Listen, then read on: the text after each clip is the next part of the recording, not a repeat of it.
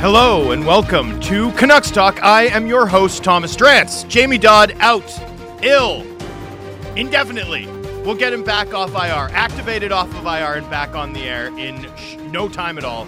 But in the meantime, you're stuck with me for two full hours, two full hours of Canucks Talk with Drance and friends. No, no, no, wait. Don't turn your radio off. That's that'll be fun. We'll have a nice time. So what I'm going to need you to do is listen to me. I'm going to tell you how this show is going to go, and then we're going to do the show. And then at the end, I'm going to tell you how the show has gone. Hat tip to Johnny Carson. First of all, Canucks Talk is brought to you by Avenue Machinery and Douglas Lake Equipment, your Kubota All Star team. Visit avenuemachinery.ca or douglaslakeequipment.com for more details. And of course, I am coming to you live, sans Jamie Dodd, missing him very much, from the Kintec studio. Kintec Footwear and Orthotics, Canada's favorite orthotics provider, supported by over 1,500 five star Google reviews. Find your perfect fit at kintec.net. Okay, here's how the show's going to go. For the first half hour, I might rant at you. I know, shocking. Something you've never heard before. Drance talking for 25 minutes in a row. so we'll do that. Preview the game against Calgary. Maybe hear from Bruce Boudreau if we get the audio in. Maybe not. Maybe it'll just be me. But we'll break down what to expect from the Canucks against the Calgary Flames. And because this is how we do it at Canucks Talk, I will then filter all of that into the big picture of why this team needs to rebuild. no, I'm just kidding. We'll we'll talk fairly about the team. Segment two, segment two, 1230, I'm going to be joined by Pat Steinberg of Sportsnet 960 in Calgary. Pat Steinberg's an old friend of mine, and we will preview the Flames and the Canucks. You can, of course, hear his podcast, Flames Talk, on, well, wherever you find your podcasts, but also across the Sportsnet Radio network. Don't know why you'd need to listen to Flames Talk, though. You're listening to Canucks Talk. This is Vancouver. One o'clock, we're going to do a mailbag segment. Okay, so here's where I'm going to need your help. Text in to the 650 650 Dunbar Lumber text line. Dunbar Lumber, of course, is the smart alternative. Visit Dunbar Lumber at Bridge Street in Ladner or Arbutus in Vancouver or online at dunbarlumber.com. Text in 650 650, fill up the mailbag, and then my producer Lena is going to help me choose some of the select best questions we receive. We will answer them however you want to guide this conversation. However, whatever you want to hear me talk about.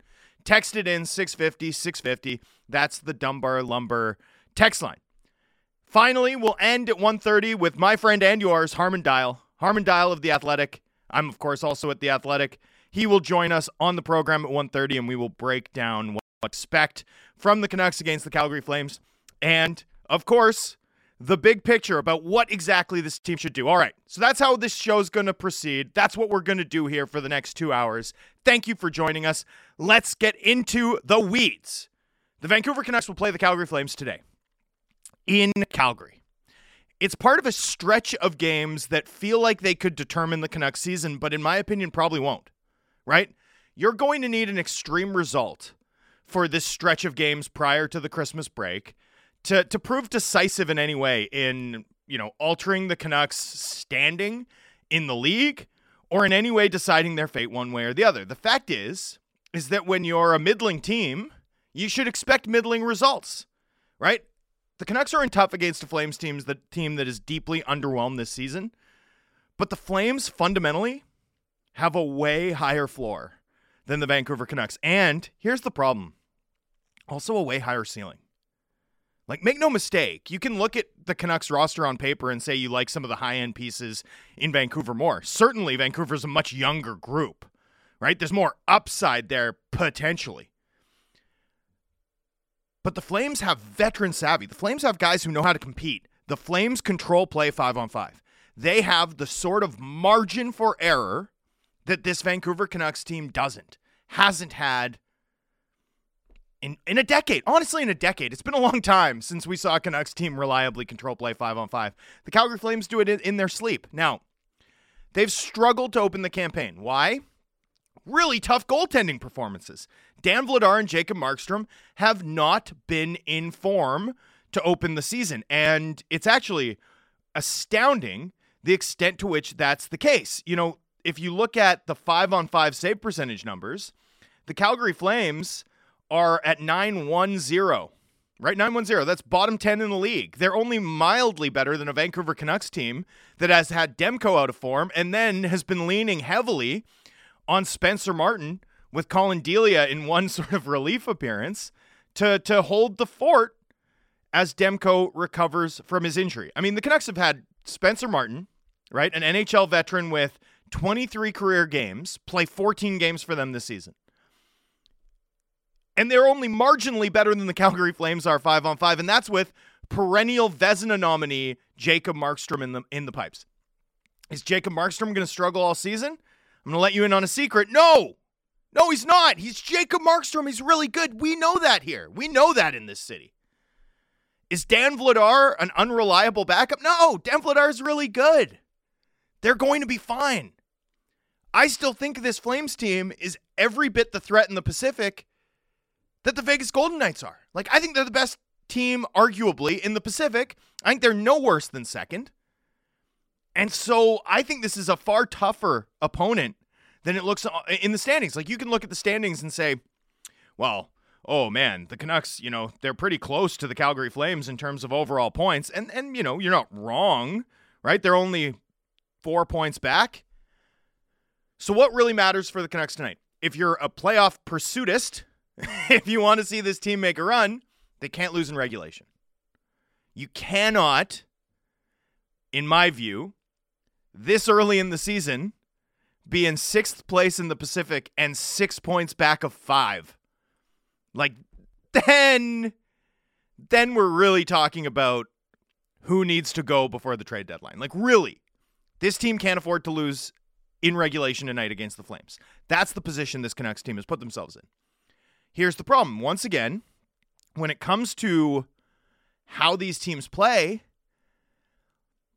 you know, as as many goals as the Flames have surrendered, and they've surrendered a fair few. Like this has not been a lockdown defensive team in terms of the actual results, right? They've allowed 54 5 on 5 goals. They're only plus 1 by 5 on 5 goal differential. So, th- I mean, that's a far cry from the Canucks who have allowed 15 more goals, five on five overall. but we see how the Canucks play defense. Like the Calgary Flames aren't just 15 goals better than how the Canucks than the Canucks defensively. They are way better. Like way better. Seven goals might not sound like a lot, but we're talking about an extra 150 shots the Canucks have permitted five on five. Okay, over over the course of the season, games being unequal, but nonetheless, an extra 100 scoring chances. Right? The Calgary Flames control play exceptionally well. The Vancouver Canucks do not. That makes them a really dangerous opponent, particularly because Calgary's weakness this season in net is actually matched and, in fact, exceeded by Vancouver's own struggles in net. Struggles which I just don't think you can reasonably expect to go away. Like, can you expect over the next eight weeks the Canucks to be significantly better than the fifth worst in the NHL by save percentage? which is where they stand now, right? Well, I mean, actually, overall, they stand 31st out of 32, but 5 on 5, 26th out of 32.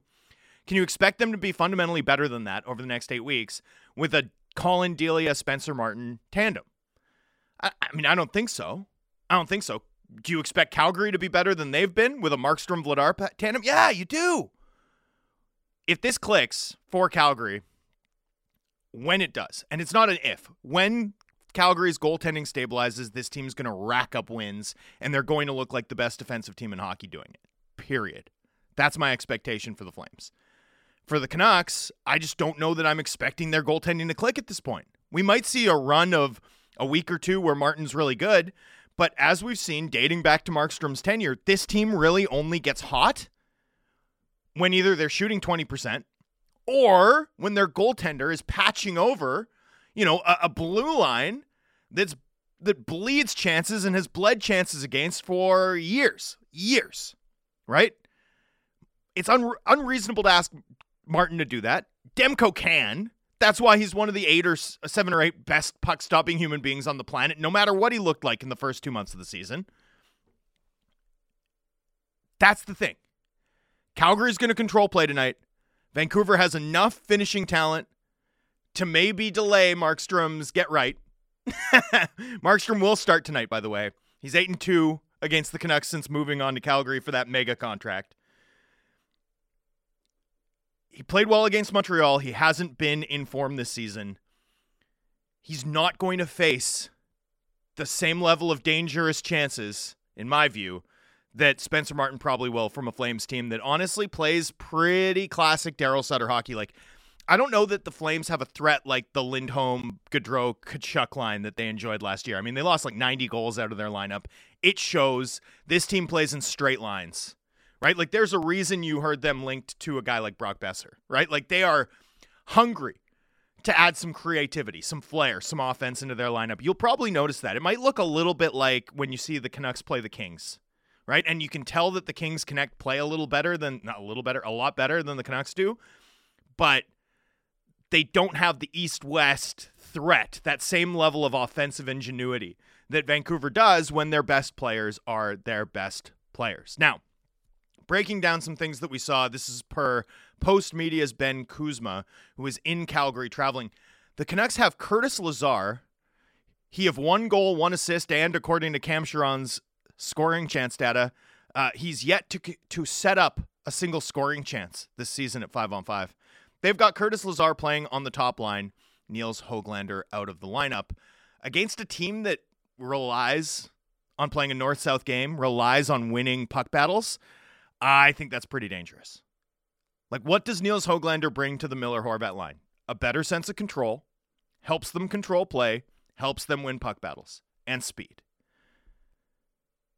Taking him out of the lineup is playing into Calgary's hands. I think this is a bad bet for the Canucks. Now, of course, that means that Curtis Lazar is going to have a hat trick. That's how hockey works. But seriously, I think you're playing with fire. Um, I think Boudreau's playing with fire here. I know that Hoglander had a bad moment on the goal that the Minnesota Wild scored, but man, this guy is essential at this point. Essential at this point to making the Miller Horvat line go at its top gear. And if that line's not going at its top gear, this team's doesn't this team's a one line team. They're a one line team at five on five without Miller Horvat controlling play. Miller and Horvat have controlled play best with Nils Hoglander on their wing. Further down, we're going to see Pettersson, Kuzmenko, and Mikheyev together again. Interesting. That line's obviously been really effective. They've scored 14 goals in like 150 minutes. I like that. That's like a goal and a half a game when you think about what a top line plays, right? They play 15 minutes a game. It's a goal and a half based on what they've done. Scoring five goals an hour, five plus, five plus goals an hour. That line, we haven't seen it in a bit because Boeser went and replaced Kuzmenko on that line. I'm sure there's some excitement about getting that line back together. Certainly, when the Canucks swept that road trip, they looked exceptional. They were the reason the Canucks won those three games. In truth, though, the Boeser line, the Boeser version of that line was just as good. like that that line was only together for 45 minutes. They scored four goals. Offensively, they actually generated the same amount. Defensively, they actually gave up less. So, you know, I don't know that this is like a big upgrade, right? It, it, it sounds fun. I'm looking forward to seeing it again. It looked great.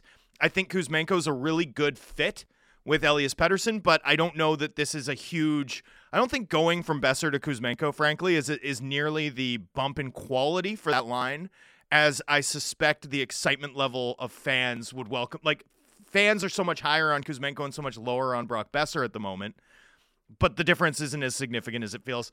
Dries with Boeser and Garland, they have played 37 minutes together at five on five. They have yet to score a goal. Not a single goal. Yesterday, me, me and Jamie described it as the uh, "What would you say you do here?" line, and that's how I feel about it. Like all of those players are sort of due. I think Dries has actually had some really good moments in terms of keying the transition game. I think he's like a quality depth piece for this team. But I don't know what that line's identity is. Are they supposed to score? Are they supposed to control play? Are they supposed to be a checking line? Or is it just like a spare parts line that you can't quite figure out? Is it just a line that sort of illustrates how one dimensional some of the wingers on this team are and how shallow the depth at center is when Miller plays on the wing. To me, it to me, it's you know, I don't know. I like. Uh, it, I bet. I there's a chance they'll even play fourth line minutes. Like, there's nothing doing there. Now, again, because it's hockey, that means they're gonna have a breakout night. But I anyway, I don't have a ton of time for this experiment. Look forward to them proving me wrong this evening. Finally, we get Aman, Joshua, Studnicka. We know their we know their drill.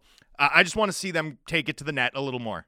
You know, we saw it that one game in San Jose, um, where they really were like looking to take it to the net. I like how that line works, but I worry that they play like a heavy perimeter game. There's just a lot of chasing the puck around the wall, a lot of holding it in zone, not not enough like direct play. I I, I want to see more direct play. Hughes and Bear, the Hughes Bear pair. Hey, we'll see. We'll see. It's going to be the fastest pair that this Canucks team has iced since Prime Edler Christian Ehrhoff. I mean, I don't know. I can't even think of the last time this team had two guys who can move the puck like that together. How's that for an indictment in the contemporary NHL? It's been 10 years. 10 years since the Canucks had a pair where you were like, hey, both those guys can move the puck. oh, that's painful. It's painful to say. It felt bad in my mouth. I hope it I hope it hurt your ears. Ah, realistically, I'm talking. That always hurts your ears.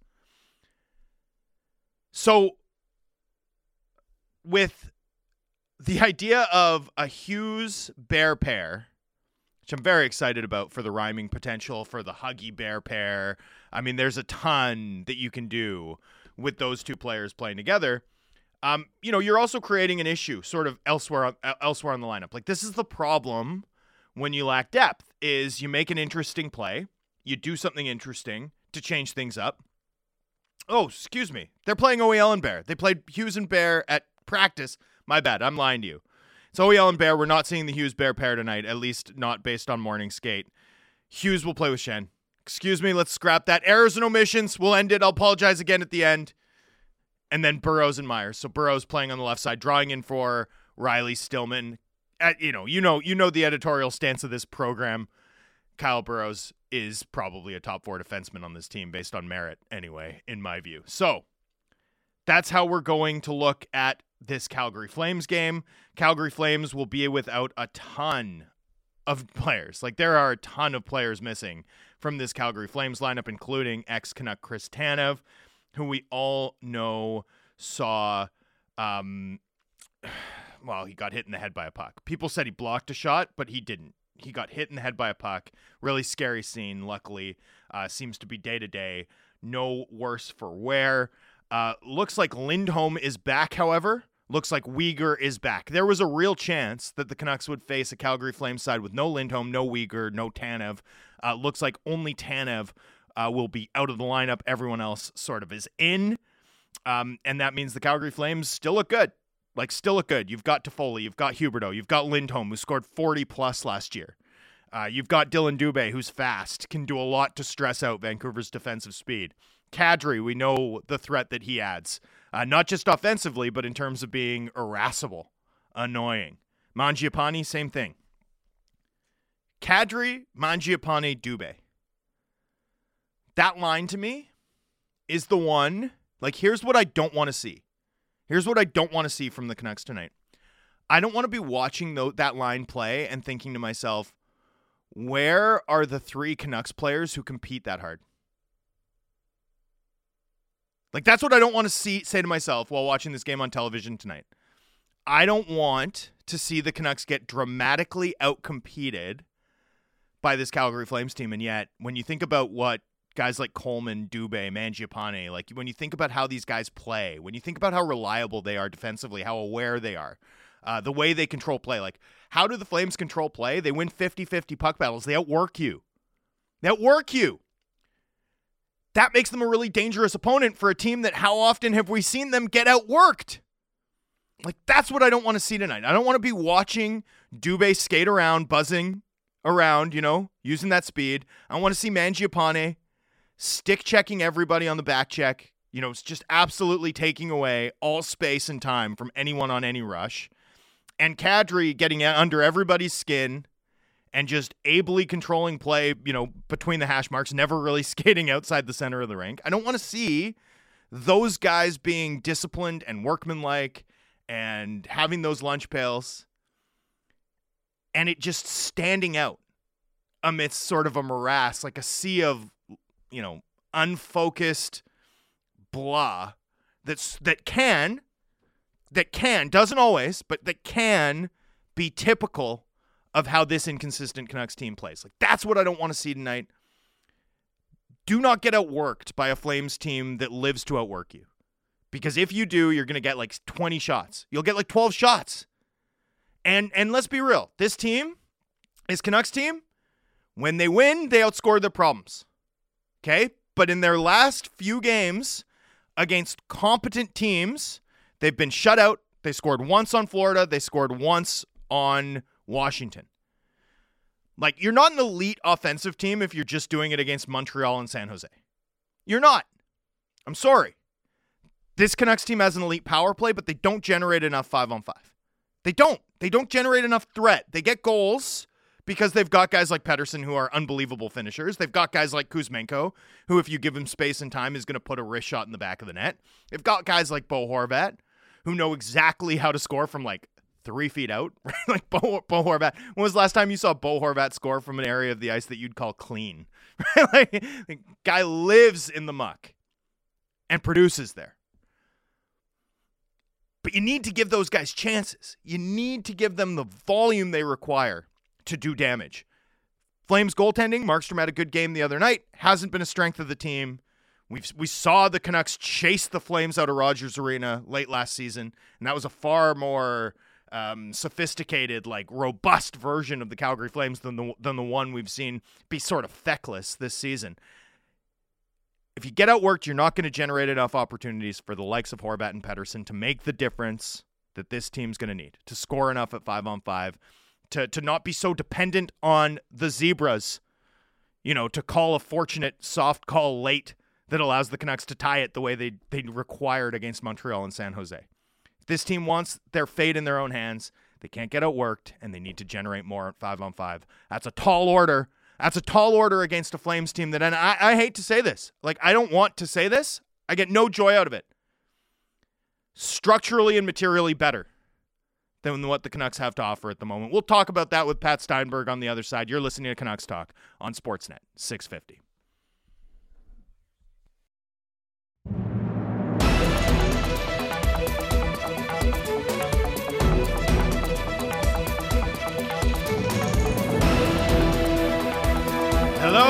Welcome back to Canucks Talk. I'm Thomas Drance, Jamie Dodd on Retroactive IR. I'll put him on LTI for the third segment. Welcome back to the Kintec studio. Kintec, of course, is Vancouver's favorite or Canada's favorite orthotics provider, supported by over 1,500 five star Google reviews. Find your perfect fit at kintec.net. All right, a reminder to get your questions in to the 650 650 Dunbar Lumber text line. Dunbar Lumber, of course, is the smart alternative. Visit Dunbar Lumber at Bridge Street in Ladner or Arbutus in Vancouver or online at dunbarlumber.com.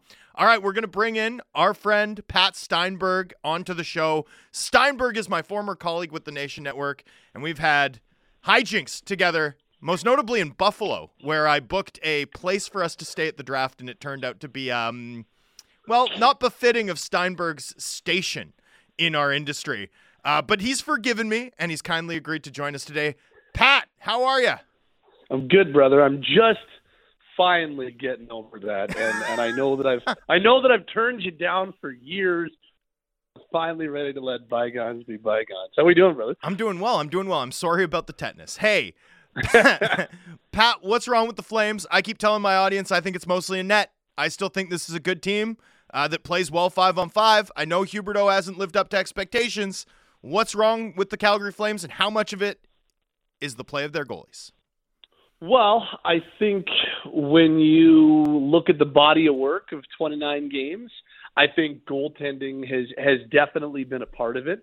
Um, I think that the spe- specifically the struggles that that Jacob Markstrom has had uh, after an incredible year last year, things went off the rails as as we all saw in the second round against Edmonton, and, and only recently does it look like he's maybe starting to get things back on track. And and for his first quarter of the season, there were way more soft goals, way more goals that we're just not used to him allowing, and the save percentage was quite frankly just nowhere near good enough. You, you can't be talking about a six million dollar goaltender flirting with eight ninety as as opposed to nine fifteen, and that's that's what he was doing. Now, over the last three or four starts, things have been getting better, and I do think that he's on on the rebound, and and luckily they got some solid goaltending from their backup Dan Vladar or their one B or however you want to look at it. He he gave them some really quality starts in there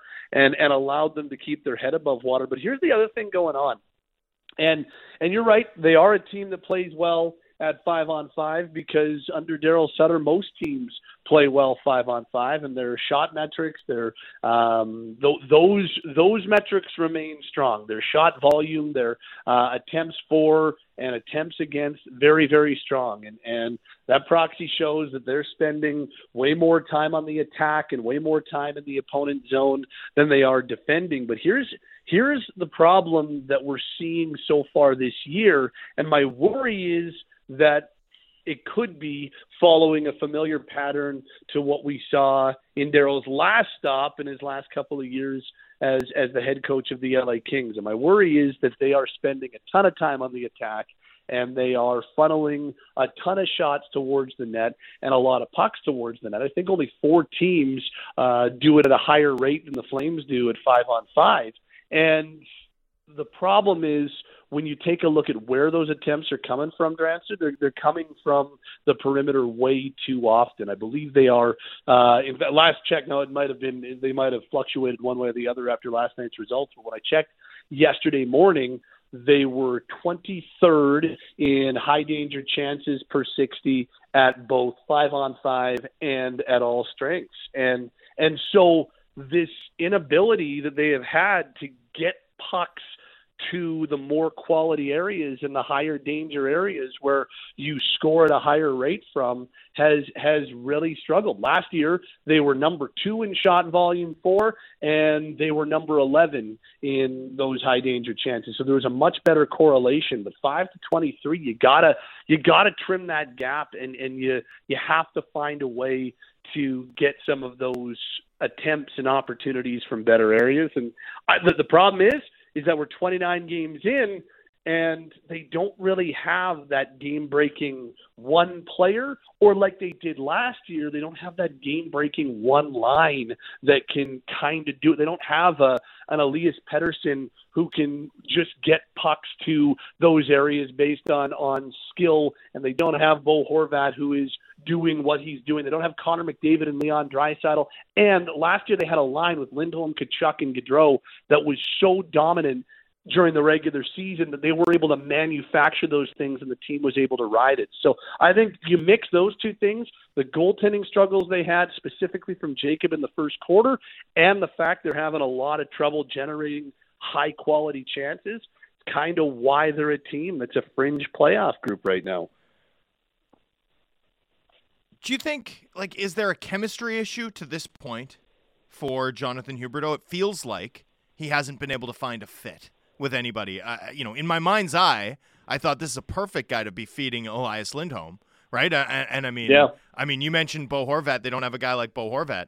I, I can tell you one guy who Bo Horvat thought about a lot this summer. Like, and this is factual. Bo Horvat spent a lot of time this summer thinking about Elias Lindholm and saying, "Hey, that guy plays in the same area as the ice as I do, and he scored 40. I got to be able to up my game. I got to be able to match that." What what what's happened there? Why, why haven't they found a spark? Well, I think there's a couple of things. I, I think that I think that Jonathan is he's he's getting he's getting better and and it seems like he is on the right track. For the first time, he's had a stretch where there's been points on a regular basis over an extended period of time. He's got 9 points in his last 9 games and he really hasn't had a stretch where he's been kind of point per game productive like that uh, during his time with the Flames. So that that is promising. But what what I think we're seeing right now is I, I, I think that the adjustment to this trade and it's not just the hockey stuff. I think it's everything that goes into it. I think the adjustment has been way more than Jonathan would have even anticipated when he got dealt and when he signed that contract a few a few weeks later. I, I think think the um, still the the hurt that went along with basically being told by Florida that yeah thanks but no thanks. You know we're not really interested in re-signing you and and we'll go this direction instead. Um, and then the hockey side of things. And I think what I think what has been the most difficult for him to adjust to is kind of the play away from the puck and all of what goes into what Daryl Sutter demands from all of his players away from the puck and, and how much how relentlessly he harps on those details and and it just has seemed for the first 28 games or 26 games or whatever that Jonathan's played that there's been a lot of computing going on on the ice, and it's made some of the things a little bit less natural. But I think we're starting to see that change a little bit. And I think that we're starting to see him offensively just becoming a little bit more uh, automatic. And I think there's also an adjustment with some of the guys around him because there have been times when, multiple times, when he's put a perfect pass that most guys don't make and he's put it into a great spot for a Lindholm or a Toffoli. And I'm with you. I thought Lindholm, Toffoli, and Huberdeau on paper was the perfect fit because those are Calgary's two best natural finishers. And now you've got one of the league's elite distributors. And I just it seemed like a good fit, and it's why I think continue to try to force it for a little bit longer because I still think there's something there. But those guys, I think, have also had a little bit of an adjustment and, a, and some difficulty adjusting to a guy who passes it like Huberdeau does. So I think I think there has been a chemistry issue. I think there's been an adjustment issue and some learning curve and just some overall getting over all of what went down in the summer for Jonathan. And it might take a little while longer. Like and and I know that nobody wants to hear this because the Flames are built like a team that's in a window to win right now, but it might take the better part of a full season for him to fully get comfortable here. And you know, it's too bad because that's the final year of a deal that pays him five point nine before he jumps up to ten and a half, right? Yeah. uh, any buyer's remorse there? You think? I don't think so yet.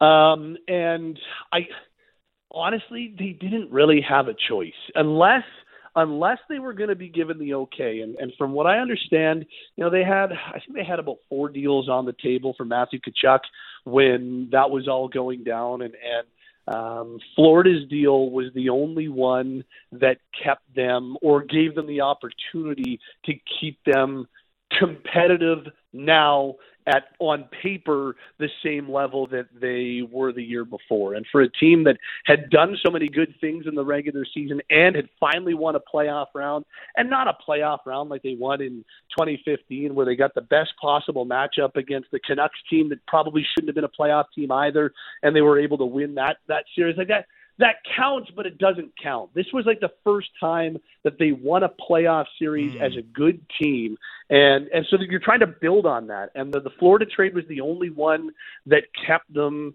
you know, at that same level at least in theory. And then you go out and sign Kadri, right? So I guess I guess I, I think they were kind of in a spot where you make that deal and you say goodbye to Matthew, which they had no choice in, but you make that deal, you better sign the guys to a long term to long term deals, or else you're putting yourself in another tough spot. So I don't I don't think we're talking about buyer's remorse at this point yet.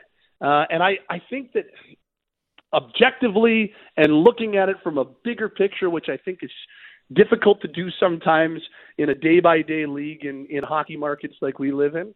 Um, but I think I think you have to wait until you're even into season two before you can really start to judge exactly what you've got in a guy like Jonathan. Well, don't you have to wait and judge based on whether or not they go deep, whether or not they make it count over the next three years? I mean, isn't that sort of the key? Like we all know, the downside of that contract is is fraught, right? Yep. Isn't isn't the point that you you better do something notable in the next year or two?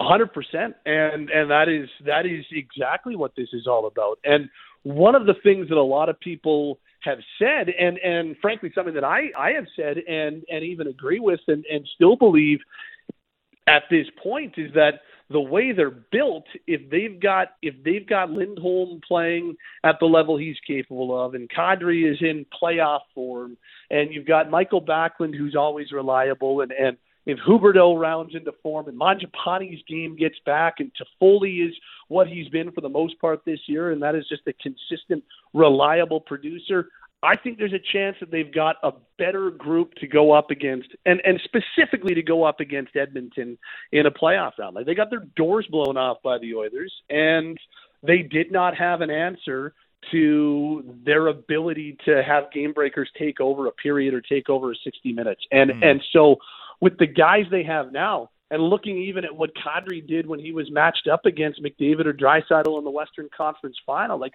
it, it feels like they've got a deeper group to be able to combat what the Oilers do with their high end. But the problem is they got to get there, and right now they're flirting with 500 and flirting with a wild card spot. And so you got to get there. And at some point, if you don't start stringing regular season wins together, you're going to dig yourself a hole. You're going to be playing chase and catch up all year, and you might be finding yourself out of it when it's all said and done. And then you never get the chance to string wins together in the playoffs. So, yeah, yeah I, I agree with you. It truly is. Evaluation truly is about whether in the next, however long this window is, two years, three years, four years, whatever it is, can they get a long run in there and and sniff a Stanley Cup final? And and if the answer is no, then I think we're going to look back at, at this past off season and say, no, they didn't get the results that they were looking for.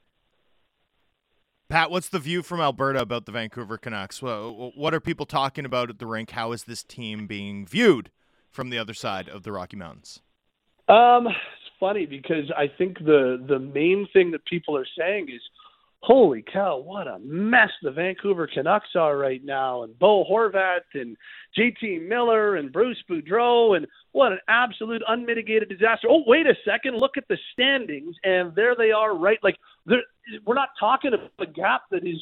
Uh, that, that is sizable between the Flames and the Canucks. So, as much as the year has been from afar. There's been all kinds of dysfunction that you guys have been living on a daily basis uh, uh, in, in in your market. Like we see it. I love Canucks Twitter. It keeps me it keeps me young. It keeps me engaged. it keeps me entertained. Um, but but honestly, like it's it's not like the Flames have had. They they may not have the the the, the dysfunction and you know uh, uh, a president of hockey operations who doesn't seem to want the current head coach and a head coach who knows it and a, a guy that probably shouldn't be traded who might get traded who just happens to be your captain like there, there's not those things going on in Calgary but they're not playing great consistent hockey they're not winning on a regular basis and they find themselves in a similar situation albeit slightly rosier, but not significantly. They they're very similar to where Vancouver is, and just kind of being a middle of the pack team. Definitely not good enough right now to be considered one of the league's elite, and and also not bad enough to be talking about you know going in a different direction. So that's kind of I think that's that's been the biggest thing that people have said about Vancouver. Is like okay, yeah, it's been a mess there, but they're not that far back on the Flames, which I think is even for me, uh, over the last week or two, has taken me a little bit by surprise. Like Vancouver is not that far back, and they are not irrelevant when it comes to Calgary's playoff hopes and what they're trying to do in the Pacific. Do you think Vancouver's a threat to the Flames? Um, I mean, yes, in that I think I think a team that all of a sudden, if Vancouver gets hot, and all of a sudden their their goaltending puts together a run of 20 games and, and with their high end talent with what EP's doing and what Horvat's doing and if, if Boeser's game all of a sudden takes on a, a slightly different level you know, they can start winning some games. And and you know, I don't think it's out of the question that and I know that it may not be the best thing for the long term of the Vancouver Canucks for them to sneak into a playoff spot and go out in the first round or to finish 3 points back. I know that there's a ton of conversation. Oh, that's inevitable. Don't even worry about that, Pat. That's baked in. exactly, the, the race right? for ninth is on in Vancouver.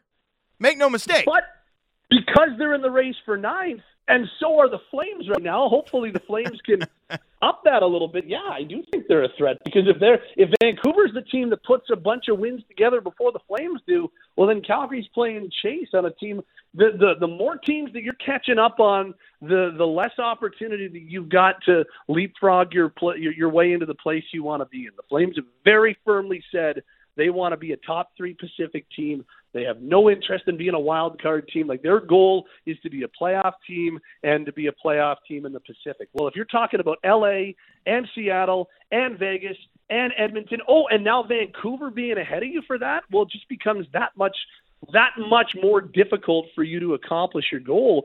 So, yeah, in that respect, they are a threat because they haven't played themselves completely out of this thing, and they are a decent run of eight or nine games away from putting a little distance between the Flames. If Calgary doesn't also put together a run of eight or nine really strong games, which they have not been able to do since the first five or six games of the season. I disagree with you, Pat. I think this team's a decent run of eight or nine games away from being a decent run of eight or nine games away. Hey, let me. Uh, I like to do this at the end of uh, at the end of calls. I like to ask people for their tiers.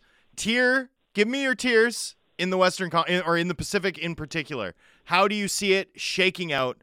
Best team on top, worst teams on the bottom. How do you how do you group okay. them? I have right now. I've got Vegas in a tier of their own.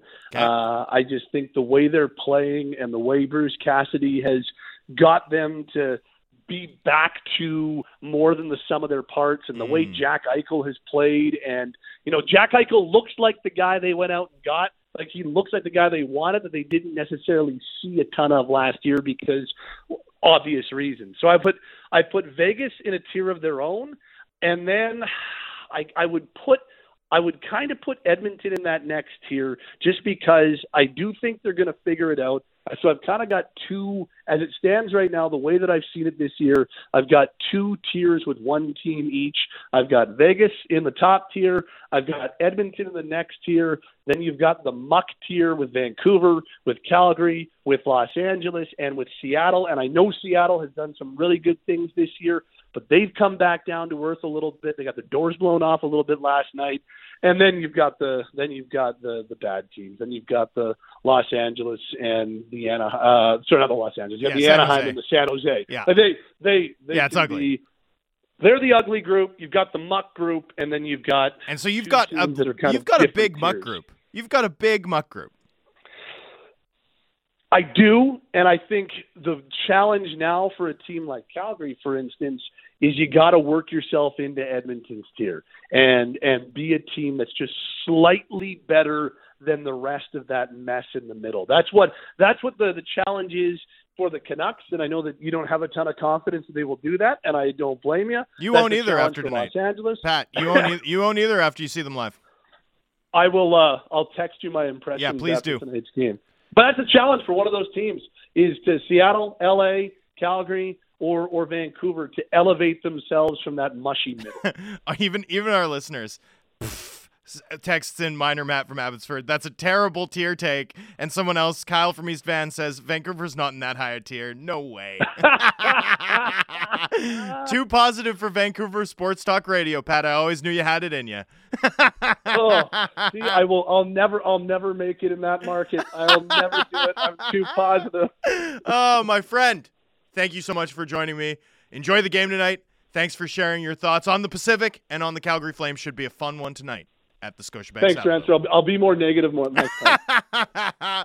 Much appreciated. That's Pat Steinberg. Hey, everyone, before we go to break, a reminder next segment, we're doing a mailbag. So text in 650 650. That's the Dunbar Lumber text line. Get your questions in for producer Lena to sift through. She will, sight unseen, throw me the best ones and we will respond to them. I also want to tell you before we go to break that Sportsnet 650 has teamed up with the GVFB for Food Bank Friday. This virtual fundraiser for the Greater Vancouver Food Bank runs from um, is December 16th. Excuse me, it runs December 16th from 6 a.m. to 6 p.m. and raises important funds for accessible, healthy, and sustainable food for individuals and families. Donate today by text to three triple zero triple three. Once again, that's three three. Sorry, that's three Text Three zero triple three. 30333. 30333. All right. A carrot emoji donates $5. A banana donates $10. A heart donates $25. Standard text fees apply.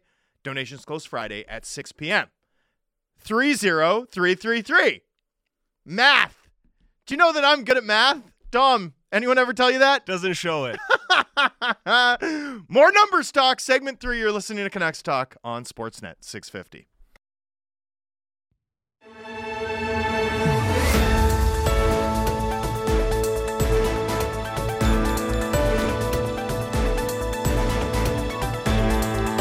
Welcome back to Canucks Talk with Thomas Drance, Jamie Dodd on LTIR. Actually, he's off-season non-roster indefinitely. We'll be back at some point soon and we'll be welcomed back. The team is struggling in his absence. I'm coming to you live, of course, from the Kintec studio. And just to remind you, before I ask producer Lena to dig into the mailbag, the Canucks Talk is brought to you by Avenue Machinery and Douglas Lake Equipment, your Kubota All Star team. Visit avenuemachinery.ca, douglaslakeequipment.com for more details. Lena, do we have good responses in the inbox? We've got a few just uh, asking about whether the Canucks cap situation w- will be uh, better with Jamie currently on LTIR. Right. Uh, doesn't Um, affect the Canucks cap situation, and luckily, luckily, uh, Canucks talk itself is not beholden to the flat cap, uh, as I like to remind uh, Roger suits when negotiating with them. so There we're good. go. We're good. We're fine. Yeah. Thanks for your concern, everybody, but uh, but we are not uh, benefiting in any way from Jamie's absence. It's all sorrow without him. All right. Well, first things first, it's pretty Bo heavy, Drance. Bo heavy. Um, well, that makes sense. Bo heavy. Something All right, happened He well- in the news. I don't know. I don't know. Right. Uh, okay, so let first things first. Uh, if Colorado was a destination for Bo, would Byram be a possibility? They will have cap trouble sooner rather than later, and I can't see Byram not wanting wanting close to Makar money. That's a lot of money in three players with Makar, MacKinnon, and possibly Bowen. Well, I don't know how you get Bowen Byram to Makar money. I mean, Cale Makar is the like highest paid second contract defenseman in league history. Um, you know, he he had scored at an outrageous pace, like a historic pace over the course of his first few NHL seasons leading into when his extension was signed. I mean, consider this. Consider this just as a as a quick way of rebutting it. Makar's first rookie season, he played 57 games, had 12 goals and 50 points.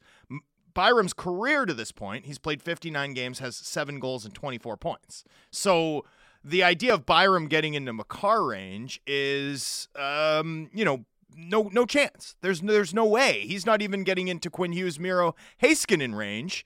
Uh, this is a far more complicated second contract, but also a far more affordable one from a, a Colorado Avalanche standpoint. Now, because Byram's durability issues have been so decisive, and because Byram's production has been good, but frankly, like frankly, let's be real. Right? We're talking about a player whose career high games played is 30 and whose career high point totals are 17. You know, I mean, I mean, we all know what he can do. We saw it in Vancouver when he played for the Giants. We saw it in the playoffs. Byram's a fantastic young player, but he doesn't have the resume, the production, the durability, the the staying power, the the sample size to demand a, a massive second contract. So here's where this gets interesting. Colorado's a smart team. I think we all agree on this, right? Colorado's a, a very bright organization, uh, league stand like a standard bearer in terms of quality operations in, in hockey uh, across the league. They will most likely see Byram's injuries and lack of production, right? The fact that he doesn't have a huge case to make to be this massively compensated second contract guy. And they will think one of two things. They'll either buy that they can get more games out of him on his second deal than they got out of his entry level deal, or or they will think, hey, you know, this guy might never be healthy enough. Like he helped us win a cup, but he might never be healthy enough. The, one of two decisions are going to happen. If they conclude the first one, they're going to try and get a sweetheart deal, right? They're going to try and buy term. They're going to try and buy security out of an asset that they think's distressed, but who can provide more value to them than the, the, the like surplus value over the contract that they sign him to. If they make the other decision and start dangling him in trade talks, I'm not saying it's not a worthwhile roll of the dice to to make if you're the Vancouver Canucks, but you got to do it with an abundance of caution, right? W- w- teams know their players better than they know anything else, and they know your their players better than you know their players. It, uh, generally, alarm bells should go off whenever a team indicates a willingness to trade a really good, like high pedigree young defenseman. Right? I, I, I would I would proceed with extreme caution if at any point Byram is put on the table by the Avalanche.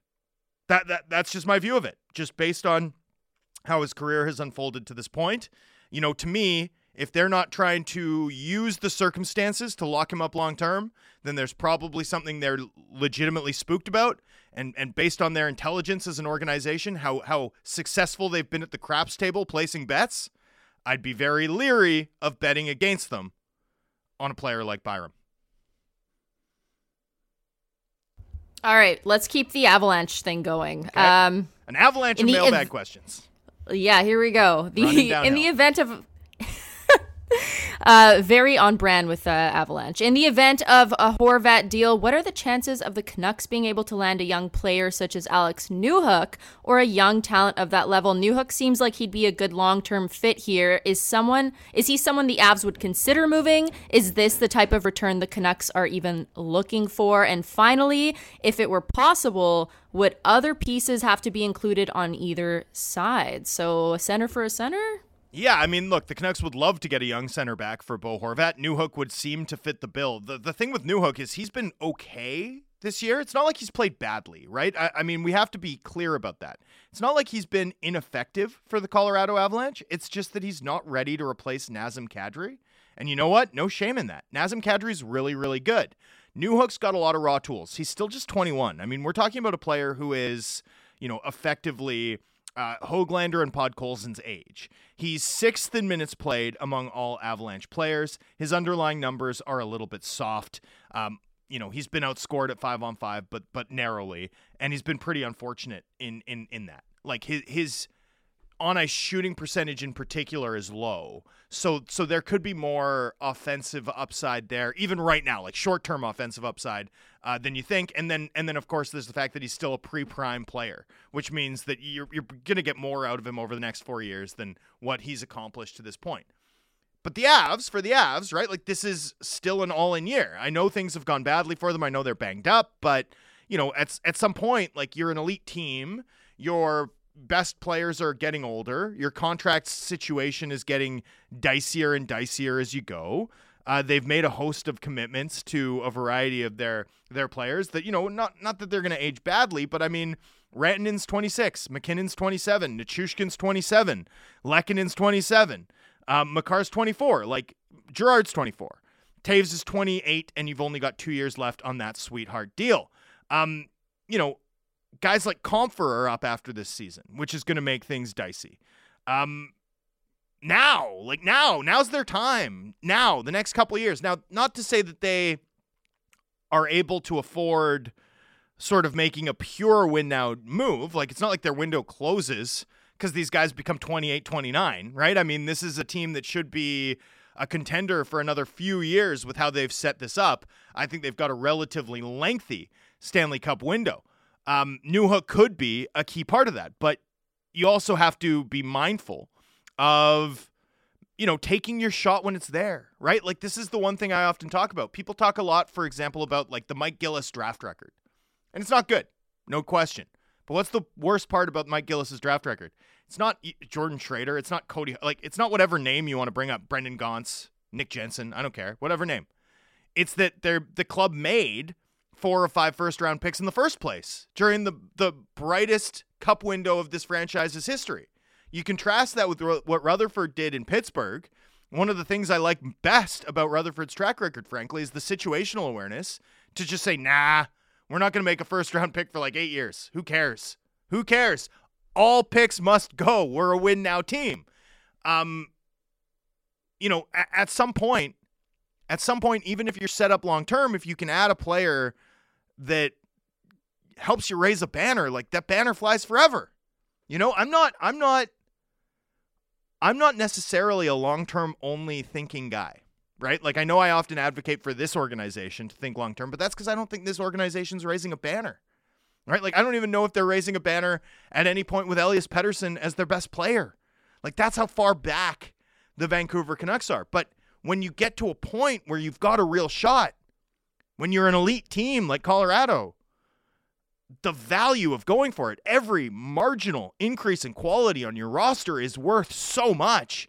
Um, would they consider it? Could they consider it, particularly given that Newhook himself is going to be a pricey second contract guy? Maybe, maybe. It feels like it's on the high end. Like if you get Newhook back in in a trade for Horvat without a, an extension negotiated, I mean, I think that's a home run return. To be, to be totally honest with you, I think Newhook's a really high pedigree young player.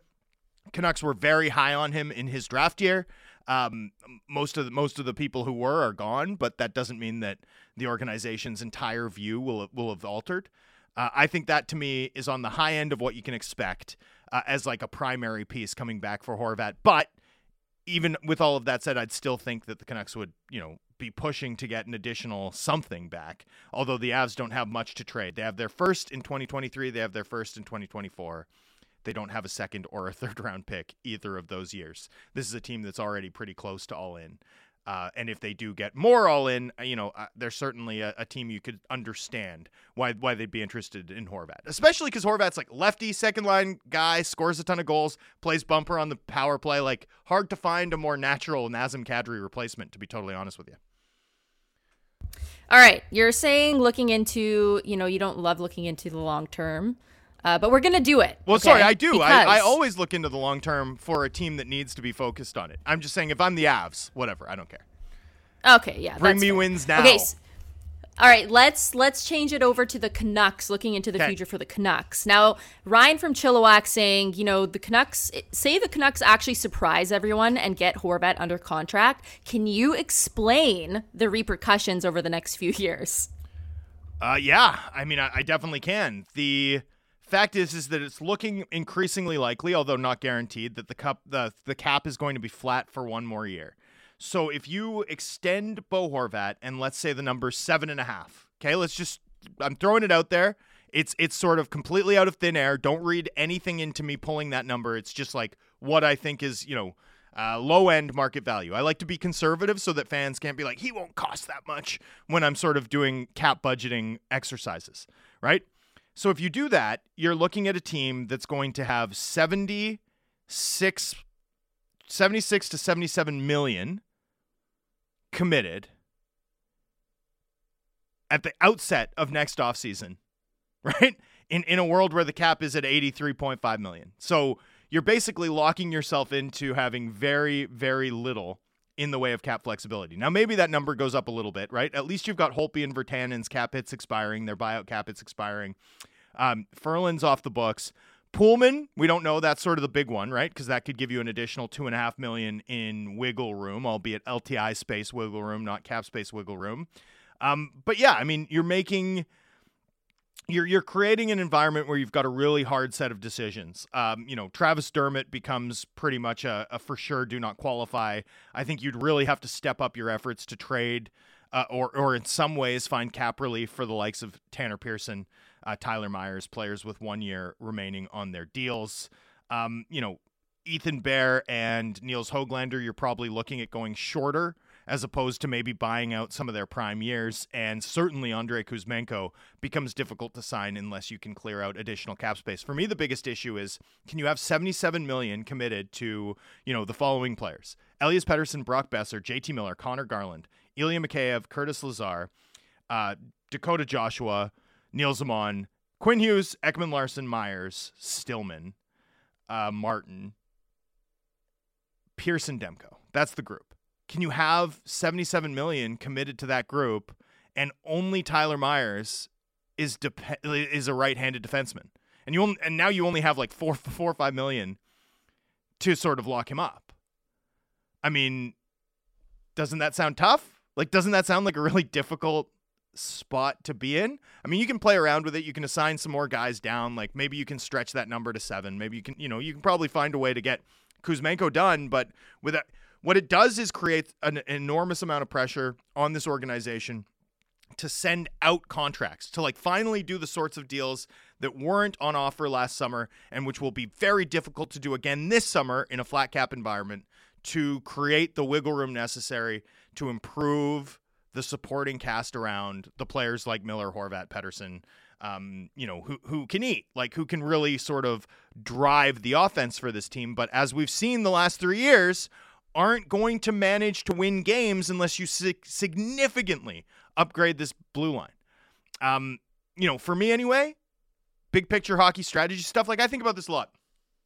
I think a lot about luck in hockey, but also in life, right? Like one thing I often thought about when I was coming up and building my own career was like opportunities often came out of nowhere that sort of um, helped me or, or enhanced sort of my situation, my station, allowed me to move on to different opportunities.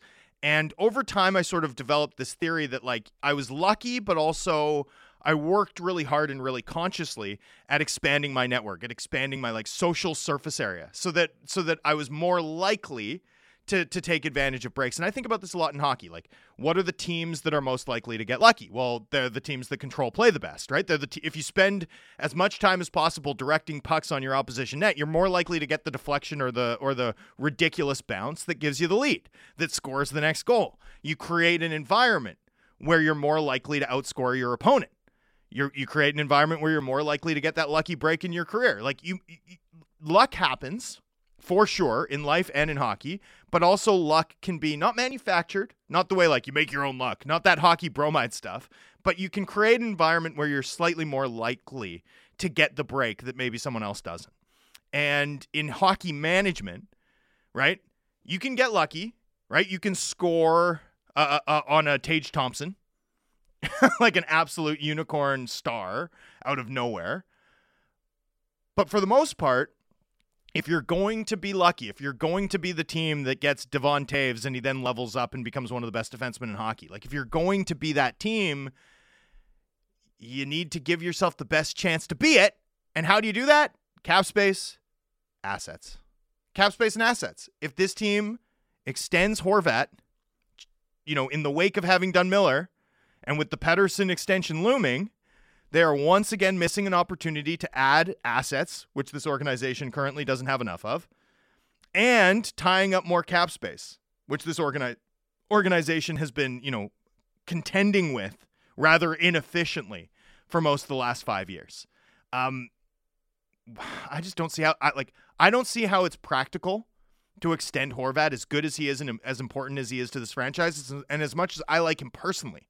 I don't see how it makes a lick of hockey sense, to be totally honest with you. Like, lost in this kerfuffle, lost in what we're talking about in terms of the news around Horvat this week is, you know, if you're someone like me who's trying to read the tea leaves and look at the big picture and, and look for signs of hope, signs that this organization is contending really credibly with, with just how deep a hole they're in, how much work it's going to take to get out of it, how hooped they are both from like a cap, prospect depth, asset capital standpoint. How far away they are from contending. The fact that they even made a really significant long term offer to Horvat in the first place, like, that's not good news. That's not good news if you're someone who wants to see this organization grapple with the mess that's been left over, you know, the last 12 years of just hopeless, embarrassing leadership from this organization. Okay, so let's dive into okay, then. so uh, changing tracks. yeah, we're changing tracks here. All right. Okay, so um, a lot of people have been texting in about, um, you know, you're talking about Horvat and and essentially, you know, him needing to go because change needs to happen. But if they don't seriously start a rebuild this season or off season, few people have texted in asking about what the timeline will look like for competitiveness, whether they choose to rebuild or not choose to rebuild? Will it go from four to six years to five to seven, or does it get significantly longer? Well, I want to tell you something. Here's a little secret I'm going to let you in on. The longest path to this Canucks team contending again involves them not rebuilding now. You know what I'm saying? Like the longest path is to keep banging your head against the wall, right? Like that's what we're doing here, right? This has been five, five, ten years of this team never really being disciplined about rebuilding, instead taking every shortcut, building flawed teams that don't accomplish anything, and then saying, "Well, you know, you can't wait five, six years," and then five, six years pass, and you still you're still bad. Well, that's that's what we're at risk of of watching happen again. And in fact, not just at risk, it's going to be hard to avoid that eventuality as it stands right now because of the age of Vancouver's best players and because of how long they're signed for. Right? I mean, you're locked in right now, right now to a situation where in 2025, 26, you're going to have you know, a 32 year old JT Miller and a 34 year old Oliver Ekman Larsson taking up 15.26 million of your of your cap. Right? If you if you do like a Horvat deal at the hypothetical 7-5 number that I just suggested, then that number becomes 20 what? 22 million, 20 20 almost 23 million and in that 2025 2026 season, you know, you're looking at 30 year old Bo Horvat, 32 year old Miller, 34 year old Oliver Ekman Larsson. Like, you're not getting more from those players in that season than you are from them right now. And if what you're getting from them right now doesn't make you a playoff team, like, it's only getting tougher, it's only getting uglier in the years to come. The longest path, like, if this organization doesn't dramatically change course, this decade could be lost and not could be lost will be. Like there's a real chance that's already baked in.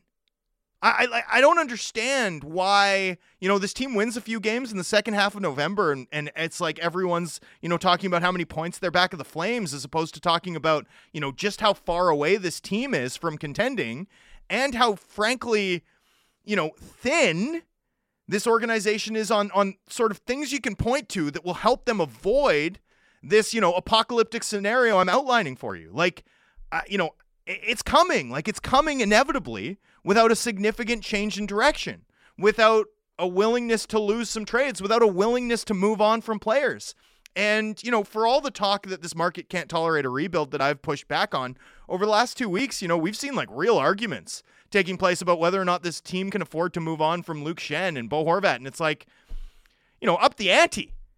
up the ante. Like, what could this look like? It could look like this team you know, needing to move Demko, needing to move Pettersson, right? Being willing to swallow far worse than than losing Luke Schenn. Like that's that's a minor sort of um, factor here relative to the big picture of, of the sort of bold moves that I, I think this organization should make. And and what's sort of sad about it is like I don't think in a hard cap league that a rebuild needs to take five years. Like I think that's ridiculous. I think you should be able to turn around a team and at least be like hopeful and fun and contending for the playoffs around like a really high end young core again. Like, I think you should be able to do it in two or three years. Like, really, I think it should be two or three years. I don't think it's seven, I don't think it's five. But you have to be super disciplined about it. You have to be super disciplined about it. And for me, like, I mean, what's the case against doing it now? The Canucks are behind the Buffalo Sabres by point percentage. They're 24th in the NHL. Like I know you can look at the standings page and be like four points behind Calgary or whatever, ignoring that Calgary is a far better team. But like they're 24th in the NHL. There's no cap space. Not not no cap space, but there's not sufficient cap space to upgrade their blue line. There's no prospects coming. There's no asset capital. Like I know I'm repeating myself. I'm getting hoarse developing these themes, but this is what this organization's contending about. And I think the timeline question really misses the point. Like rebuilding's not the long road. The long road is to continue doing what this organization has done for the last 10 years that hasn't worked ever and pretend that, hey, maybe this time might be different. You know, I, I mean, the rebuild's the fast way. That's the real shortcut. You know, I mean, there are no shortcuts, but doing it right is going to be an awful lot faster, an awful lot more fun than whatever this is than whatever this is that we're constantly talking about and that's, you know, often making me yell on our airwaves, Lena. Lena, I think I think we got to close the mailbag. I, I, know we didn't get to as many as we wanted. My I, I need to keep my responses shorter, maybe. Maybe, Maybe, that's a. But if you want to close the mailbag, let me just say this. Somebody did text in saying the Canucks could beat out the Flames because anything can happen. Yeah. Uh, hey, let's see. Let's see. Maybe that person is right. Maybe. nope. Uh-uh. But that's okay. I. You know what? You know what? If you believe anything can happen, ask that texter to to send me a screenshot of the bet that they've placed on the Canucks to make the playoffs and the Calgary Flames to miss it. You know, if you if you're that confident, if you really want anything can happen, to say anything can happen, if you really want to stand behind it, visit our friends at PlayNow. and, and, and prove and prove to me that you actually think that because and then otherwise one, one last one. words. I got one last one, Drance. A Yep. couple people have texted in about the lotto line. Um, any thoughts about reuniting that line and possibly throwing Horvat with Kuzmenko and Mikheyev? I'm here for it. I'm here for it because I think JT Miller, despite the criticism that he gets for his defensive play, is actually this team's best, maybe second best if Ilya Mikheyev's like fully healthy and skating the way he can. Maybe second best, but no worse than that. Defensive winger, right? He might not be a great defensive center, but move him to the wing and he's an impactful matchup player. I mean, what does the lotto line achieve? You put your best winger with your best forward or your best center. That's it. Like that that's it. I mean, that sounds good. That sounds fun to me. So yeah, I have a lot of time for seeing what the lotto line reunited could accomplish. I think it'd be pretty cool. All right, there you go. Thanks, Lena. Thanks for helping with the mailbag. You're the best. And thank you to all of our listeners for sending in some questions and helping us out. Um, really, it was avalanche talk for most of that mailbag segment. Lots of questions about Colorado. But so it goes. Hey, look, we're going to be back for segment three. We'll be joined by Harman Dayal, my colleague at The Athletic. Thank you for listening. You are, of course, listening to Thomas Drance. It's Canucks Talk. It's Sportsnet 650.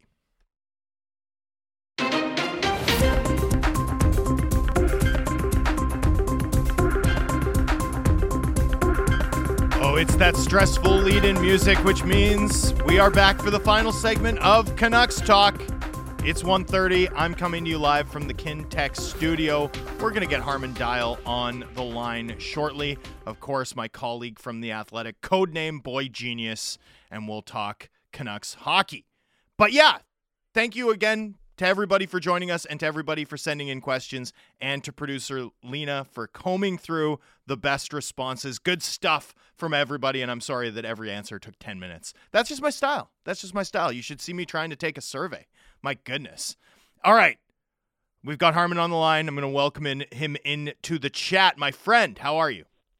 I'm doing really well. How are you? I'm doing all right. I'm uh, better now that you're on the line with me. So, Canucks, Flames, how do you handicap this one tonight at the Saddledome? Yeah, it's an interesting one. The Flames are obviously a tough team just in general. I think they're better than um, the standings, sort of where they're on the standings right now. But it's interesting where if you pit them against, say, an opponent like the Oilers, I actually like the matchup against Calgary a lot better than I do against Edmonton because Mm. What Calgary sort of like it, it seemed what Calgary lacks is an elite power play and an elite explosive sort of top end. Which when you play like Edmonton and Calgary, I, I think between those teams you could argue that Calgary is the better team, and yet against the Canucks, I feel like when McDavid and Draisaitl are in town and you have that unstoppable power play, it brings out the worst of the Canucks in terms of their inability to defend at five on five and, and handle the, that tough matchup um, and on the penalty kill. Whereas when you go up against against a team like the Flames, last I checked, their power play was 24th. They seem to be having a, a tougher time generating offense, which I think can create an environment where um, the Canucks can maybe hold their own a little bit better. Obviously, on the flip side, Calgary, when they're at their best, can be really tough to score on. They play with play with good structure, especially um, with the personnel that they have down the middle and, and on the blue line. But um, for as for as tough a team as Calgary can be overall, I actually don't hate the matchup because um, I don't think they necessarily have the elite talent um, to feast on the Canucks the same way a team like say Edmonton can. Does it change the dynamic at all for you that Vancouver can't also, in going into this, lean on the idea that they for sure have the better goaltending? Sorry, can you sort of rephrase that? Does it does it change how you handicap the way that Vancouver and Calgary match up? That Cal that going in tonight, you know, it's not like we're talking about the Canucks, you know, in in a world with Thatcher Demko where we're saying, hey, they they probably have the better goaltender tonight. Definitely, it, it absolutely makes it um, so m- makes it tougher for from the Canucks' perspective. I I do also think that it's going to be interesting to see what um, what exactly the the Flames get in that because their goaltending has been inconsistent, inconsistent, especially with Mm. Markstrom kind of slumping. He was great against Montreal um, not too long ago in that uh, in that shootout loss. So from that perspective, it is it is going to be interesting. The one thing I will say with with what the Canucks have kind of gotten from uh, the goaltending position recently is that yes, the goaltending hasn't been great, and you're I mean you're not going to look at um, Spencer Martin and look at him as a sort of netminder that's going to win you a game on his own the way Thatcher Demko could at the um, Thatcher Demko could last season. But also, when you look at the last couple of games, whether it was Minnesota or, or even the San Jose game where he was criticized a lot, I actually thought that he was totally fine. And in fact, in the Minnesota game, he was really good, and it was more a reflection of how much the Canucks were kind of struggling um, defensively and, and just the sheer volume of high danger chances that they were permitting. So, I mean, look, even for even despite the fact that I don't think that um, Calgary's the worst matchup for the Canucks, still, when you look at these teams on paper, it's it's still going to be an uphill climb for the Canucks because um, it's going to be interesting to see whether their offense um, can continue to generate, especially um, sort of at uh, at five on five. Obviously, the team also kind of experimenting with some new um, line combinations because um, if they if the Canucks do have an off night, it you know they it could be really difficult for them to kind of generate a lot against a pretty well structured Flames team. Yeah, that's what I'm worried about tonight. I'm I'm worried that the Canucks are going to struggle to score a lot more than we're used to them seeing, particularly given that they appear set to play Curtis Lazar on the right wing of their top line. Um, is that the most baffling decision we've seen from Boudreau all season? Ooh, I'd have to really uh, think about think about all the decisions, but I mean, it is like- are there other contenders? Like, what's even close? it's it's it's fair. I'd have to really sort of think about it. Um, I mean, playing Miller at center for that long was certainly a decision, especially in a matchup role. um, but he had such a long body of work having excelled there last season. I mean, to me, that was a harder one to see. Like Lazar, Uh, Cam Charron's data has Lazar not having set up a single scoring chance this year. And, you know, I mean, what, what, what's he going to bring that they need on that line against Calgary? Like, it really, I'm really baffled by it.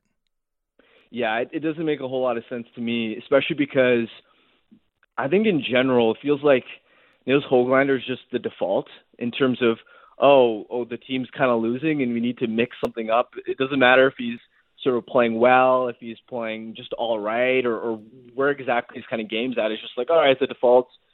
We need to mix things up. Let's send Hoglander to the press box, and we'll throw someone else into uh, into the top uh, into the top nine. And yeah, I mean, even if like let's say there even was a scenario where you really wanted to try something totally different. Um, I mean, wouldn't you rather give Joshua the spin there as opposed to Lazar? Not saying that I want to see Joshua there because I mean I also don't really love that idea. I have time for that. Right? Yeah. I mean, sure. Uh, especially because he he is sort of able to create a little bit more down low. Has been a sort of in and around the net and has a little bit of uh, playmaking touch in small areas. But yeah, I mean, with Lazar, we haven't really seen much of anything offensively yet. Um, I mean, the one thing from Boudreau's perspective is he probably looks at the one time that he put Lazar on Pettersson's wing, and Lazar scored that tip goal against Washington. And um, I mean, I, I'm not sure that that one sort of game is enough to sort of be like, oh, like let's let's give that a whirl again in terms of Lazar in a top nine offensive role next to one of the Canucks' best centers. But uh, I wonder if that's part of the calculus on uh, on Boudreau's part. the Nils Hoglander thing, is there a better fit? Is there a guy you'd rather see? Is there a reason to try someone else with Miller or and Horvat, or have they found something there? even if they refuse to stick with it every time Hoglander makes a mistake? Right now, I think that's their best option because, quite frankly, whether you look at Garland or Boeser, neither one of them have really been able to stick. And clearly, Miller and Horvat have played really well together. So when you're looking for that third piece, I think Hoglander brings something with his speed and how quickly he's able to help that line transition the puck up the ice, especially because Horvat, I've said this many times before, but he doesn't really play like a traditional centerman in terms of his involvement on the breakout. He's the sort of player who I think is most dangerous in transition when he has a pair of wingers who can sort of help transition the puck up the ice. And Hoglander, I think there's been an inconsistency in that regard, but when he's at his best, especially when we saw it in, in Hoglander's rookie season when he was stapled next to Horvat, I thought I, I thought he's been one of Vancouver's better wingers at being able to sort of make a slick play along the wall to help um, help that line generate off the rush, and the way that he's able to kind of hunt hunt the puck down in the offensive zone. He just plays. Mm. He, he, he's one of the Canucks' faster players in terms of the way that he plays, and right. I've sort of liked that fit with Miller and Horvat. And I don't know if if um, you know you if there's necessarily a better option there, um, based on what we've seen so far. Dries, Garland, Boeser are at some point tonight going to play their 45th minute together at five on five. Uh, they've yet to score a goal. Um, do you see signs of life there, though, or I mean, what do you what do you want to see from that line? Like, what's their what what should their identity be? Like, I, I even struggle to understand like w- what they are. They're a preseason line, right? Like when it's right.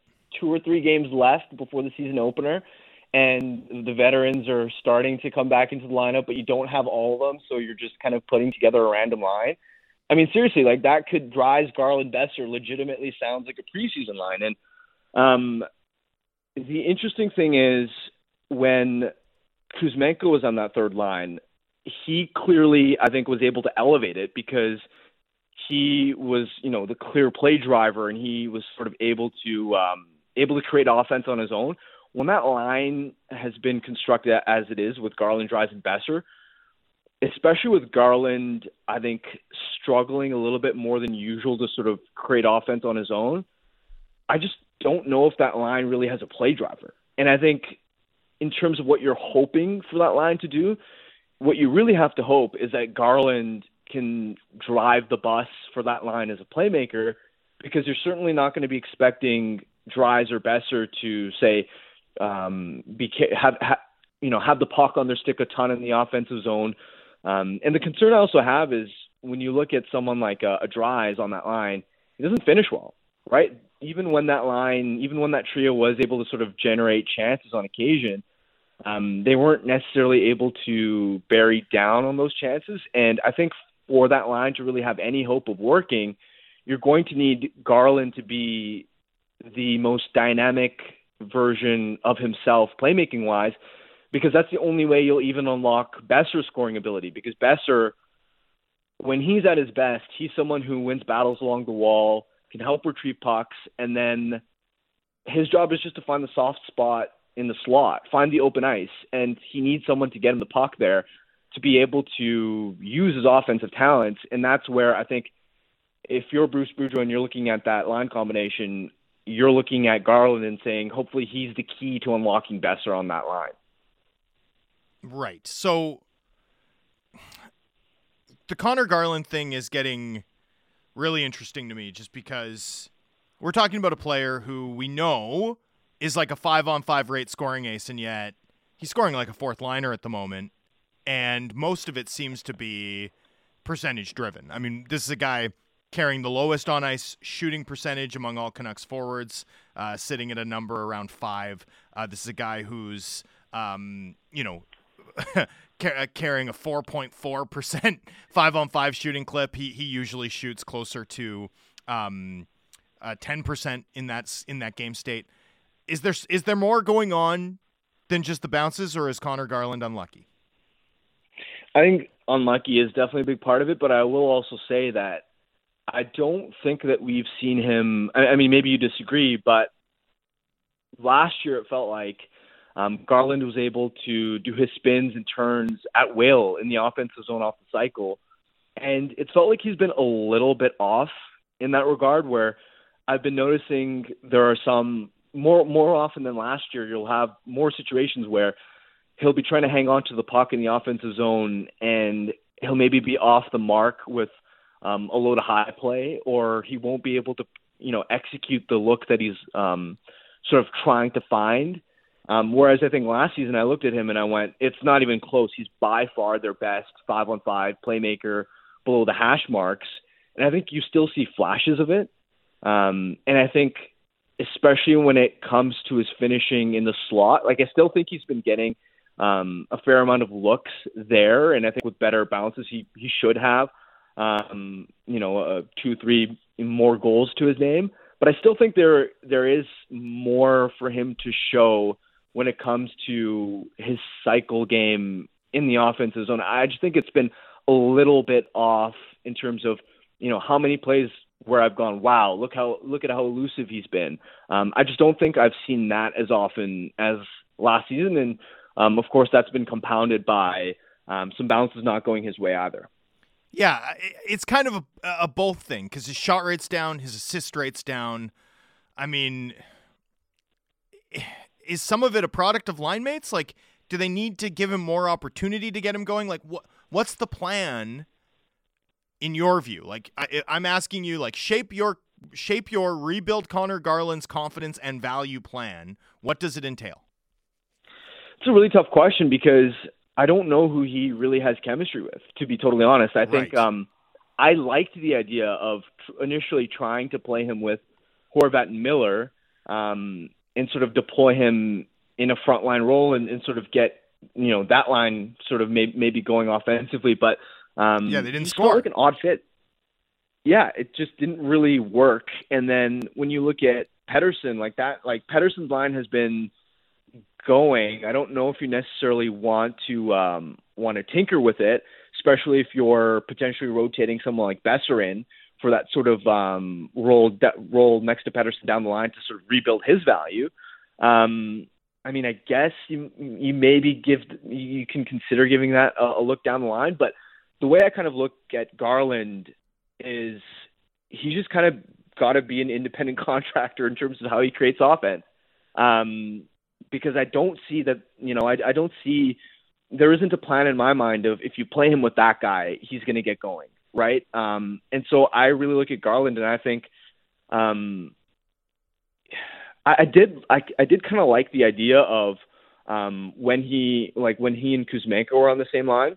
Like I, I do wonder if giving him like a second sort of crafty offensive, um, elusive player helps um, because Kuzmenko's also kind of similar in terms of how he uses his edge work. And I think away from Pettersson, we saw that Kuzmenko can create offense on his own, right? So maybe there's a world where you consider reuniting Boeser up with Pettersson and hope that Boeser's value can be rebuilt there. Um, knowing that Kuzmenko can create offense on his own line and that maybe he can click with Garland. That's the only thing that I can sort of think of, um, considering, um, I guess, you know, some of the similarities in terms of how they hang on to the puck between um, Kuzmenko and Garland. But honestly, I think um, this is more got to be about Garland finding his game because I don't see some like deployment or usage related trick um, to fix things right now. Is there a single player on this team right now who would have more value as a result of the contract they're signed to? Or so like like is there anyone whose value is enhanced by their contract status on this team? Or is everyone on this team's value in fact limited by that factor? Like can you think of an exception? Is there a single guy who would be like, "Okay, that guy has more value because of the deal?" I mean, uh, Kuzmenko, but that doesn't really count because it was basically an ELC, one year ELC. Um, yeah, ex- excluding rookie deals, right? I mean, right. Kuzmenko, Hoglander, Podkolzin. Exclude all of them. Well, I think Horvat as a pending UFA, sure, um, at five, at like just over five, is obviously an attractive deal. Um, But it would have been more attractive last year. Like it would have been more attractive as a two-year deal. Definitely, hundred percent. I mean, uh, Pettersson's obviously a steal for what he is right now, but he's due for a uh, big payday, and um, no one wants a nine million dollar QO on uh like even on an elite player. I mean, look, Pettersson's value is Pettersson's value, but like he'd have more value if he'd signed five times nine, right, and had three years Yeah. remaining at nine than he does right now. Like, it feels like one of this organization's issues too is like other teams feel, seem to be able to create value out of nothing by just managing their books right. Like, wh- where's that value coming for this team? How do you get that started in your view? Yeah, I think that that's really been the crux of the issue for the Canucks. Is I think a lot of people in the past have kind of looked at players on the roster and gone, "Well, he's not a bad player," and or um, you know uh, whether you know whether the debate's been with Myers or with OEL last year, um, or or Sutter in years past, where um, I think you'd have one side of the argument going, you know, look at his contract. Like, you know, he doesn't have much value. And then other people would argue, but, you know, he's only a little bit overpaid. But the problem is those, um, you know, those margin, I don't even want to say marginal because it's more than that, but that, that, um, that inefficient value adds up when you have a ton of those contracts across the board. And I think that's the biggest issue that management has obviously run into is this past offseason, they weren't able to, like for for as much as we can criticize, um, you know, for example, the decision to re-sign Miller and the lack of uh, commitment to the long-term future, they were also given a ton of contracts where they were practically impossible to move. Right, whether you look at the Dickinson one that they had to give up a second to, to get rid of, which, by the way, considering the state of the team, they shouldn't have have done that anyway. But still underscores how how you know the how bad of a contract that was. Whether it's Dickinson or whether Pearson was such a layup um, when you know he should have been sold as a deadline chip instead of re-signed to that deal. Um, Myers, OEL, um, it just it seems, and, and they've obviously kind of you know compounded the issue where um, even with Boeser, it's been unfortunate that he hasn't been able to get on track because I think part of the logic was, you know, they were in such a difficult spot because of the QO um, signed by the the high QO because of the last administration's bridge deal for Boeser that they're kind of in a scenario this past summer where they're like, he doesn't really have any you know trade value because of that QO. Let's try and sign him to a mo- to a bridge to another sort of kick the can down the road deal. Hope that he plays well um, this season, bounces back, and then maybe we can flip him. And the bouncing back part hasn't happened yet.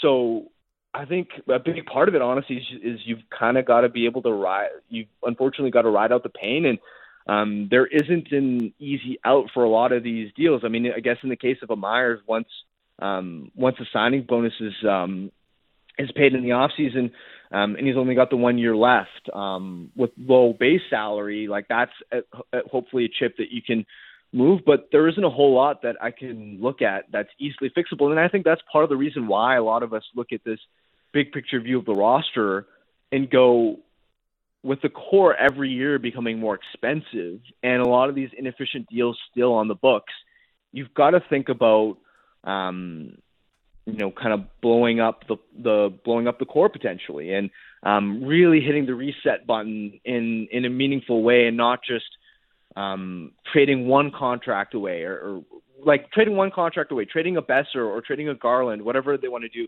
I don't think that's necessarily going to solve the big picture view Mm. um, because it's just it just feels like there's a fundamental flaw in the cap structure um, in large part because of um, the last administration and then compounded with, for example, a JT Miller extension. Yeah. Uh, by the way, Parm from Surrey texts in and suggests Demko and Hughes as answers okay, to this question. really good one. Demko's Demko's the best answer. Hughes is really good too. Uh, I like both of those replies from Parm. Parm correcting harm. Let's end it there. Hey, thanks for joining us today, my friend. Thanks, man. I be well. So that'll do it for the Drance solo edition of Canucks Talk. We'll be back tomorrow. Jamie's status TBD. He's injured non roster at the moment, uh, or IR or LTI. I don't know. I'll have to confirm it with the Canucks figure out exactly where Jamie is living on the cap sheet, but hopefully he's back. And if not, two more hours of me. Two more hours of me talking hockey. Uh, just to put a bow on this show, because we've talked a lot of, about a lot of different stuff. We set up the Calgary Flames game. We talked to Pat Steinberg about the Calgary Flames, about how the Canucks are viewed in Alberta. We answered questions from the mailbag, which included me drilling down on the quickest route back to contention, rejecting the binary of like the long view rebuild versus the short view compete now. There is no compete now. This team hasn't competed now. I mean, one of the last seven years, and they've always been pushing their chips in. Like, it's time to try something different. That's actually the quickest route. That's what I was trying to explain. And then we talked to Harman about a myriad of issues. How does Garland fit? How do you resuscitate his value? What's next for this team if they're going to take any type of step? And, and I think it all sort of fits into this bow um, or fits into this idea that, you know, it's becoming untenable, right? It's becoming untenable in this market for fans to really invest in a core group that performs the same way year after year. Uh, that disappoints in the same way year after year, that doesn't compete hard enough, consistently enough, and cannot buttress themselves, support themselves when the luck goes against them to, to find, you know, eke out the, that 500 stretch that saves your season. Instead, it's a seven game losing streak. Instead, it's a five game losing streak. Instead, it's something that eliminates them. Um, the team still has a chance to change that story right? Five big games, all against Pacific Division opponents before Christmas. If the club wants to start change the conversation around them, they can. They'll do it with their play, or we'll keep talking about it. Anyway, that's it. Final thoughts from Canucks Talk on Sportsnet 650.